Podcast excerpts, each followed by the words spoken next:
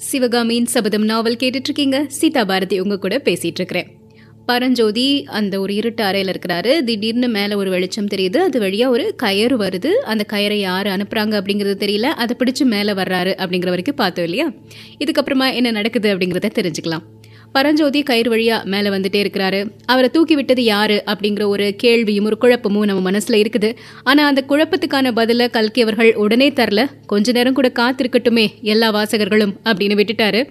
கொஞ்ச நேரம் காத்திருக்கலாம். அதுக்கு முன்னாடி ஆயனரையும் சிவகாமியையும் சந்திச்சுட்டு வந்த மகேந்திர பல்லவரும் மாமல்லரும் என்ன செய்கிறாங்க அப்படிங்கறத பார்க்கலாம். மகேந்திர பல்லவரும் அவருடைய மகன் மாமல்லரும் இப்ப அரண்மனைக்கு வந்துட்டாங்க. வீரர்கள் எல்லாருமே அவங்கள வரவேற்கிறாங்க. மகேந்திர பல்லவர் தன்னுடைய மகன் மாமல்லர் கிட்ட சொல்றாரு அம்மா கூட போய் சாப்பாடை முடிச்சுட்டு மேல் மாடத்துக்கு வந்துரு. நான் இந்த வீரர்கள் எல்லார்கிட்டையும் ஒரு சில அறிவுரைகளை சொல்லிட்டு மேல் மாடத்துக்கு வர்றேன் அப்படின்னு. வெகு காலமா சமணரா இருந்த காரணத்தினால சக்கரவர்த்தி மகேந்திர பல்லவர் ராத்திரி சாப்பாடு எதுவுமே சாப்பிட மாட்டாராம். சைவரானதுக்கு அப்புறமும் அவர் ராத்திரி உணவு அருந்தக்கூடிய பழக்கத்தை மேற்கொள்ளவே இல்லையா அதனால இவங்களை மட்டும் சாப்பிட்டுட்டு மேல் மாடத்துக்கு வாங்க அப்படின்னு சொல்லி அனுப்பிட்டாரு. மகேந்திர பல்லவர் இப்போ தன்னுடைய சேனாதிபதியை வந்து சந்திக்கிறாரு. சேனாதிபதியுடைய பேரு கலிப்பகையாறு கலிப்பகையாரே தூதுவர்கள் கிட்டெல்லாம் சொல்லி அனுப்ப வேண்டிய செய்தி உங்ககிட்ட சொல்றேன். கவனமா அவங்க கிட்ட சொல்லிருங்க. தொண்டை மண்டலத்திலையும் சோழ மண்டலத்திலையும் இருக்கிற ஒவ்வொரு கோட்டத்திலையும் ஆயிரம் வீரர்கள் அடங்கிய படையை திரட்டி ஆயத்தமா வச்சிருக்கணும். அடுத்த செய்தி வந்த உடனே அவங்க எல்லாரும் புறப்படுறதுக்கு தயாரா இருக்கணும். நான் சொல்றது புரியுதா? அப்படிங்கிறாரு. புரியுது பிரபு அப்படின்னு பதில் சொல்றாரு கலிப்பகையார் அப்படிங்கிற சேனாதிபதி. கோட்டையை பத்திரப்படுத்துறதுக்கு வேண்டிய எல்லா ஏற்பாடும் செஞ்சுட்டீங்களா அப்படின்னு கேட்குறாரு சேனாதிபதி சொல்றாரு துறவரம் பூண்டவர்களை தவிர வேற யாரையுமே விசாரிக்காம கோட்டைக்குள்ள விடக்கூடாது அப்படின்னு கட்டளையிட்டு இருக்கிறேன் வெளியே போறவங்க எல்லாரையுமே கவனிக்க சொல்லியிருக்கிறேன். நகருக்குள்ள யார் மேலேயாவது சந்தேகம் இருக்கிற மாதிரி இருந்ததுன்னா உடனடியா சிறைப்படுத்தி காவல்ல வைக்கவும் சொல்லியிருக்கிறேன் அப்படிங்கிறாரு. அது சரி கோட்டை சுவரெல்லாம் பழுது பார்த்தாச்சா? சேனாதிபதி பல்லவ சாம்ராஜ்யம் நிலைச்சிருக்கிறதுக்கு இந்த காஞ்சி கோட்டையின் பாதுகாப்பை நாம உறுதி செய்யணும் அப்படின்னு. அதுக்கு பதில் சொல்றாரு கோட்டை சுவர் எல்லாமே பத்திரமா இருக்குது. பல்லவ சாம்ராஜ்யத்தை பாதுகாக்கிறதுக்கு லட்சோப லட்சம் வீரர்கள் காத்திருக்கிறாங்க பிரபு அப்படின்னு. உண்மைதான் சேனாதிபதி? ஆனா அந்த வீரர்கள் வெறும் கையினால சண்டை போட முடியாது இல்லையா? அந்த லட்சோப லட்சம் வீரர்களுக்கு வேண்டிய வேல்களும் வாள்களும் இருக்கா அப்படின்னு கேக்குறாரு. இப்போ சேனாதிபதி கலிப்பகையாரால பதிலே சொல்ல முடியல. அமைதியோட இருக்கிறாரு. கீழே சோழ நாட்டுல வாளும் வேலும் நல்லா செய்வாங்க போல இருக்குது. யானை மேல ஒரு வேல் எரியப்பட்டது அந்த வேலை நீங்க பாத்தீங்களா? மாமல்லன் கிட்ட தான் அந்த வேல் இருக்குது.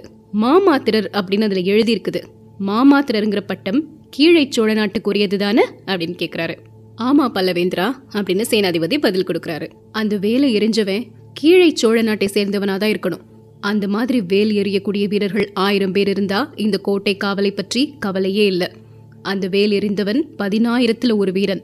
அவனை அவசியம் கண்டுபிடிச்சி தீரணும் அப்படின்னு சொல்றாரு சக்கரவர்த்தி.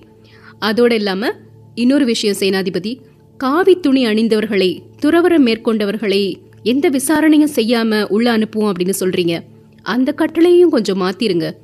ஆயனரையும் அவருடைய மகளையும் பார்த்துட்டு திரும்பி வரும் பொழுது ஒரு சந்தின் முனையில ஒரு புத்த பிக்ஷு நிக்கிறத பார்த்தேன். திடீர்னு அவர் நிழல்ல மறைஞ்சிட்டாரு. புதுசா வந்திருக்கக்கூடிய அந்த புத்த பிக்ஷு யார் அப்படிங்கறதையும் பார்க்கணும் அப்படின்னு சொல்றாரு. இது எல்லாத்தையும் கேட்டுட்டு உடனே ஏற்பாடு செய்கிறேன் பிரபு அப்படின்னு பதில் சொல்றாரு சேனாதிபதி.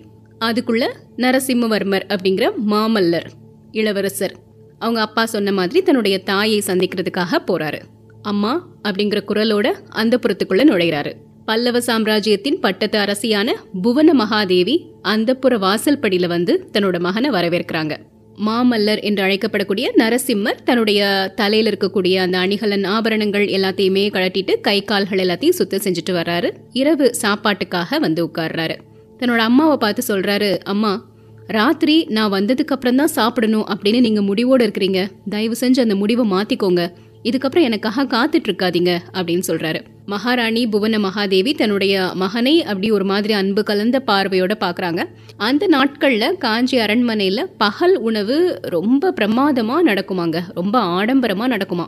நிறைய சாம்ராஜ்யத்துல இருக்கக்கூடிய பெரிய பெரிய ஆட்கள் சிவனடியார்கள் வைஷ்ணவ பெரியார்கள் பிரசித்தி பெற்ற கலைஞர்கள் தமிழ் கவிஞர்கள் வடமொழி பண்டிதர்கள் எல்லாருமே விருந்தாளிகளா வருவாங்களாம். எல்லாருமே சேர்ந்து உட்காந்து சாப்பிடுவாங்களாம். அதனால பகல் வேளையில சாப்பிடும்போது அரண்மனை வாசிகள் ராஜாவோ ராணியோ இளவரசரோ ஒருத்தரோட ஒருத்தர் பேச முடியாத மாதிரி இருக்கும். அது மட்டும் இல்லாம பகல் நேரம் எல்லாமே சக்கரவர்த்தி இளவரசர் எல்லாருமே நிறைய ராஜரீக காரியங்கள்ல ஈடுபட்டிருப்பாங்க. அம்மாவும் மகனும் சந்திக்கிறதே ரொம்ப கஷ்டமான காரியமா இருக்கும். அதனால ராத்திரி நேரத்துல அந்த ராத்திரி சாப்பாடு அப்படிங்கிறது எல்லாருமே சேர்ந்து உட்காந்து சாப்பிடணும். அம்மா பிள்ளை அப்புறம் அப்பா எல்லாரும் சேர்ந்து இருந்து சாப்பிடணுங்கிற மாதிரி சக்கரவர்த்தி ஒரு முறையை உருவாக்கி வச்சிருக்கிறாரு. சாப்பிட்டு முடிச்சதுக்கு அப்புறமா அவங்க மூணு பேரும் அரண்மனை உப்பரிகையில அந்த நிலா மாடத்துல நின்று கொஞ்ச நேரம் சந்திச்சு பேசுவாங்களாம். இன்னைக்கும் அதே மாதிரி சாப்பாடு முடிஞ்ச உடனே தாயும் புதல்வனும் புவன மகாதேவியும் நரசிம்மரும் மேல் மாடத்துக்கு போறாங்க. தன்னோட மகன் ஏதாவது பேசுவான் அப்படின்னு சொல்லிட்டு அம்மா காத்திருக்கிறாங்க. எதுவுமே அவன் பேசல அப்படின்னு உடனே அவங்களே அந்த பேச்சை ஆரம்பிக்கிறதுக்காக குழந்தாய் அப்படின்னு கூப்பிடுறாங்க. அதுக்கு நரசிம்மர் அம்மா நான் உங்ககிட்ட எத்தனையோ தடவை சொல்லிட்டேன். உங்களுக்கு புண்ணியமாக போகும். என்னை குழந்தை அப்படின்னு கூப்பிடாதீங்க. நான் என்ன பச்சை குழந்தையா? பல்லவ ராஜ்யத்தில் இருக்கக்கூடிய புகழ் பெற்ற மலர்கள் எல்லாரையுமே ஜெயித்து மாமல்லன் அப்படிங்கிற பட்டம் எனக்கு கிடைச்சிருக்கு. இதுக்கப்புறமும் என்னை குழந்தை குழந்தைன்னு சொன்னால் என்ன செய்யறது? அப்பா இப்பவும் என்னை தொட்டில்ல கிடக்கக்கூடிய குழந்தையாவே எண்ணி நடத்திட்டு இருக்கிறாரு. உங்க ரெண்டு பேருக்கும் இடையில நான் அகப்பட்டுட்டு அப்படின்னு சத்தமா சொல்றாரு. அதுக்கு என்ன செய்யறது? பெற்றோர்களுக்கு மகன் எப்பவுமே குழந்தைதான் அப்படின்னு ஒரு குரல் கேக்குது. பின்னாடி திரும்பி பார்த்தா மகேந்திர சக்கரவர்த்தி வந்திருக்கிறாரு.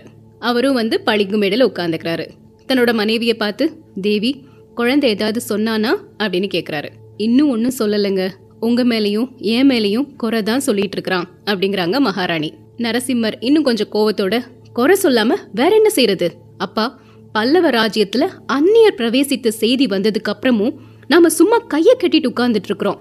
சேனாதிபதி கலிப்பகையார் சேனை திரட்டுறேன் சேனை திரட்டுறேன்னு சொல்லிட்டே இருக்கிறாரு. அவர் அதை திரட்டி முடிக்கிறதுக்குள்ள கலியுகமே முடிஞ்சு போயிடும் இந்த நேரத்துல நம்ம சைன்யம் போருக்கு கிளம்பி போயிருக்க வேண்டாமா? அப்படின்னு கொதிக்கிறாரு. பல்லவ சாம்ராஜ்யத்துல அந்நியர்கள் வந்துட்டாங்களா? இது என்ன? அப்படின்னு புவன மகாதேவி ஒரு மாதிரி வியப்போட அதிர்ச்சியோட கேக்குறாங்க. ஆமா தேவி அற்ப சொற்பமான ஆட்கள்லாம் வரல. பெரிய படைகளே உள்ள வந்துருச்சு அப்படிங்கிறாரு மகாராஜா. தொடர்ந்து மகேந்திர பல்லவர் தன்னுடைய மனைவி கிட்ட சொல்றாரு தேவி நரசிம்மன் இன்னும் குழந்தையா தான் இருக்கிறான். வந்திருக்கிற யுத்தம் எப்பேற்பட்டதுங்கிறத அவன் அறியல. ரெண்டு பேரும் கேளுங்க. வாதாபி மன்னன் புலிகேசி பெரும் படைகளோட துங்கபத்திரை நதியை கடந்து நம்ம ராஜ்யத்துக்குள்ள வந்திருக்கிறான். அவனுடைய சைன்யத்துல லட்சக்கணக்கான வீரர்கள் இருக்கிறாங்களாம்.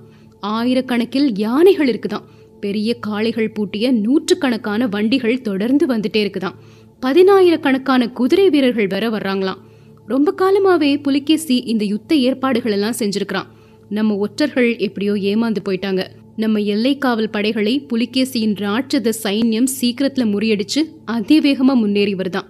அந்த சைன்யத்தை தடுத்து நிறுத்துறதுக்கு வேண்டிய படைபலம் இப்ப நம்ம கிட்ட இல்ல. ஆங்காங்க இருக்கக்கூடிய படைகள் கூட பின்வாங்கிக்கிட்டு இருக்குது. பல்லவ சாம்ராஜ்யத்துக்கு வந்திருக்கிற அபாயம் ரொம்ப பெரியது இப்படி அவர் சொல்றாரு. அப்பா பேசி முடிக்கிற வரைக்கும் பொறுமையோடு கேட்டுட்டு இருக்கிறாரு நரசிம்மர். அப்புறம் சொல்றாரு அப்பா பல்லவ சைன்யம் பின்வாங்கிக்கிட்டு இருக்குதா? இது என்ன அவமானம்? எனக்கு மட்டும் அனுமதி கொடுங்க. இப்போ நம்ம கிட்ட ஆயத்தமா இருக்கக்கூடிய படைகள் எல்லாத்தையும் கூட்டிட்டு புறப்படுறேன் அப்படிங்கிறாரு. கொஞ்சம் பொறு நரசிம்மா. பல்லவ சைன்யத்தை நீ வழி நடத்திட்டு போகக்கூடிய காலம் வரும். அது வரைக்கும் பொறுமையோட நான் என்ன சொல்றேனோ அதை மட்டும் கேட்டுட்டுறேன் இன்னைக்கு ராத்திரி ஒரு முக்கியமான வேலை இருக்கு. என் கூட வர்றியா? அப்படின்னு கேக்குறாரு. கேட்கணுமாப்பா இப்போ உடனே வர்றேன் அப்படின்னு பதில் சொல்றாரு நரசிம்மர். தன்னுடைய மனைவியை பார்த்து தேவி நரசிம்மனை இன்னையிலிருந்து நான் குழந்தையா நடத்த போறதில்ல. என்னுடைய சகாவா நடத்த போறேன். மந்திர ஆலோசனைகளில் கலந்து கொள்ளக்கூடிய உரிமையை இன்னைக்கு முதல் அவனுக்கு கொடுக்க போறேன். நீயும் இனிமே அவனை குழந்தைன்னு அழைக்க வேண்டாம் அப்படிங்கிறாரு சக்கரவர்த்தி. அவங்கள படுக்க போக சொல்லிட்டு தந்தையும் மகனும் அரண்மனையிலிருந்து வெளியேறி போறாங்க. இப்போ நம்ம பரஞ்சோதி அந்த கயிற்றின் வழியாக மேலே ஏறி வந்தார்ல? அவருக்கு என்ன நடந்ததுங்கிறத பார்க்கலாம்.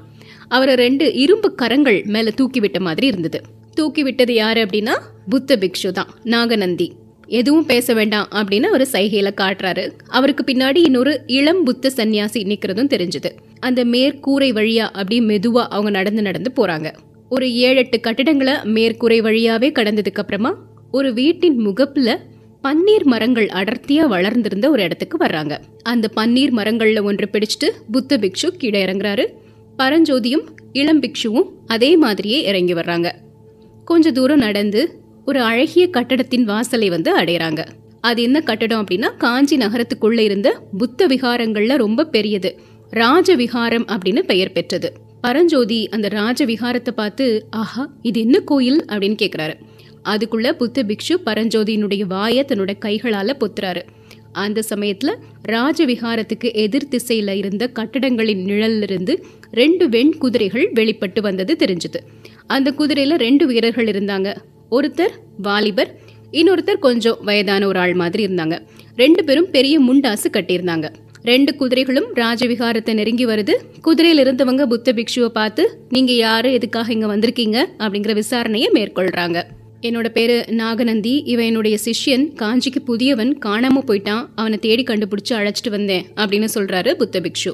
இதுக்கப்புறம் நடுராத்திரியில நீங்க எங்கேயுமே வெளியெல்லாம் போகக்கூடாது. உங்க சிஷ்யர்கிட்டயும் சொல்லி வைங்க அப்படின்னு சொல்லிட்டு அவங்க ரெண்டு பேரும் போயிட்டாங்க. புத்த பிக்ஷு பரஞ்சோதியின் காதோடு காதா வந்து எப்பேற்பட்ட ஆபத்து உனக்கு வந்தது?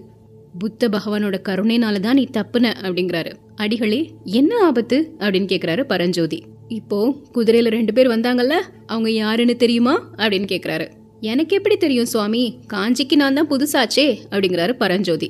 வந்தவங்க ரெண்டு பேரும் மகேந்திர சக்கரவர்த்தியும் அவருடைய மகன் மாமல்ல நரசிம்மனும் தான் அப்படிங்கிறாரு. பரஞ்சோதிக்கு தூக்கி வாரி போட்டுருச்சு. நிஜமாவா? அப்படின்னு வியப்போட கேட்குறாரு ஆமாம் ரெண்டு பேரும் மாறுவேடம் பூண்டு நகர் சுற்ற கிளம்பியிருக்கிறாங்க. மாறுவேடம் போடுறதுல மகேந்திர பல்லவருக்கு இணையானவர் இந்த பாரத கண்டத்திலே கிடையாது அப்படிங்கிறாரு. பரஞ்சோதி கொஞ்ச நேரம் ஆச்சரியத்துல மூழ்கி இருக்கிறாரு. அவங்களால எனக்கு என்ன ஆபத்து? அப்படின்னு கேக்குறாரு. புத்த பிக்ஷு ஒரு மாதிரி சிரிப்பு சிரிச்சுட்டு என்ன ஆபத்து நான் கேக்குறேன்? யானை மேல வேல் எரிஞ்சது நீதான் அப்படின்னு அவங்களுக்கு தெரிஞ்சா நீ பிழைக்கிறதே கஷ்டம். அந்த சக்கரவர்த்தி குமாரன் நரசிம்மன் இருக்கிறானே அவன் எப்பேற்பட்டவன் தெரியுமா? இந்த உலகத்துல அவனை விட சிறந்த ஒரு வீரன் யாருமே இருக்கக்கூடாது அப்படிங்கிறது அவனுடைய எண்ணம். அப்படி யாராவது இருந்தா அவன் நரசிம்மனோட சேர்ந்து மல்யுத்தம் செஞ்சு தோல்வியடையணும். இல்லைன்னா இல்லனா யமலோகம் போக வேண்டியதுதான் அப்படிங்கிறாரு. அடிகளே சண்டேன்னு வந்துட்டா நான் பின் வாங்கிக்க மாட்டேன். சக்கரவர்த்தி குமாரனாகவே இருக்கட்டும் யாரா இருந்தா என்ன? அப்படிங்கிறாரு பரஞ்சோதி. தெரியும் தம்பி நீ வீரன்னு எனக்கு தெரியும். ஆனா நீ இப்படிப்பட்ட வீரனா இருக்கிறதுனால தான் உனக்கு ஆபத்து. நீ வேலை எரிஞ்சதுனால தான் கோயில் யானைக்கு மதம் பிடிச்சிருச்சு அப்படின்னு பொய் குற்றம் சாட்டி உன்னை தண்டிச்சிருவாங்க அப்படிங்கிறாரு. பரஞ்சோதிக்கு ஒரு மாதிரி சுருக்குன்னு இருந்தது. இப்படிப்பட்ட அநியாயமும் உண்டா? அப்படின்னு கேட்குறாரு பரஞ்சோதி இந்த காஞ்சி பல்லவர்களின் குலத்தொழிலே அதுதான். நூற்றி ஐம்பது வருடங்களுக்கு முன்னாடி உன்ன மாதிரியே கல்வி கற்கிறதுக்காக மயூரசன்மன் அப்படிங்கிற ஒரு இளைஞன் இந்த நகரத்துக்கு வந்தான். அவனுடைய வீரத்தை பார்த்து பொறாமை கொண்ட பல்லவ ராஜகுமாரன் அவன் மேல போய் குற்றம் சாட்டி சிறையில் அடைச்சிட்டான். மயூரசன்மன் சிறையிலிருந்து தப்பிச்சு போய் கிருஷ்ணா நதிக்கரையில தனி ராஜ்யம் அமைச்சு பல்லவர்களை பழிக்கு பழி வாங்கினான். அதே மாதிரி நீயும் ஆபத்துல இருந்து தப்பிப்ப அப்படிங்கிறாரு. பரஞ்சோதி அதுக்கு இடையில குறுக்கிட்டு அடிகளே மற்ற ஆபத்துக்கள் எல்லாம் இருக்கட்டும். ஆனா இப்ப எனக்கு இருக்கக்கூடிய பசி தான் எனக்கான பெரிய ஆபத்து மாதிரி இருக்கு. பசியில உயிரே போயிரும் போல இருக்கு அப்படிங்கிறாரு. நாகநந்தி அவரை மடப்பள்ளிக்கு அழைச்சிட்டு போய் உணவு கொடுக்கறாரு.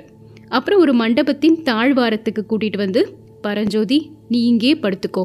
நிம்மதியா தூங்கு. ஆனா உனக்கு வந்த ஆபத்து இன்னும் முழுசா நீங்கள பொழுது விடிறதுக்குள்ள இந்த கோட்டையை விட்டு நாம போயிடணும் அப்படின்னு சொல்றாரு. பரஞ்சோதி அதை கேட்டுட்டு அந்த மண்டபத்தின் அதே தளத்துல படுத்து தூங்க ஆரம்பிக்கிறாரு. இதுக்கப்புறமா என்ன நடக்குது? தெரிஞ்சுக்கலாம்.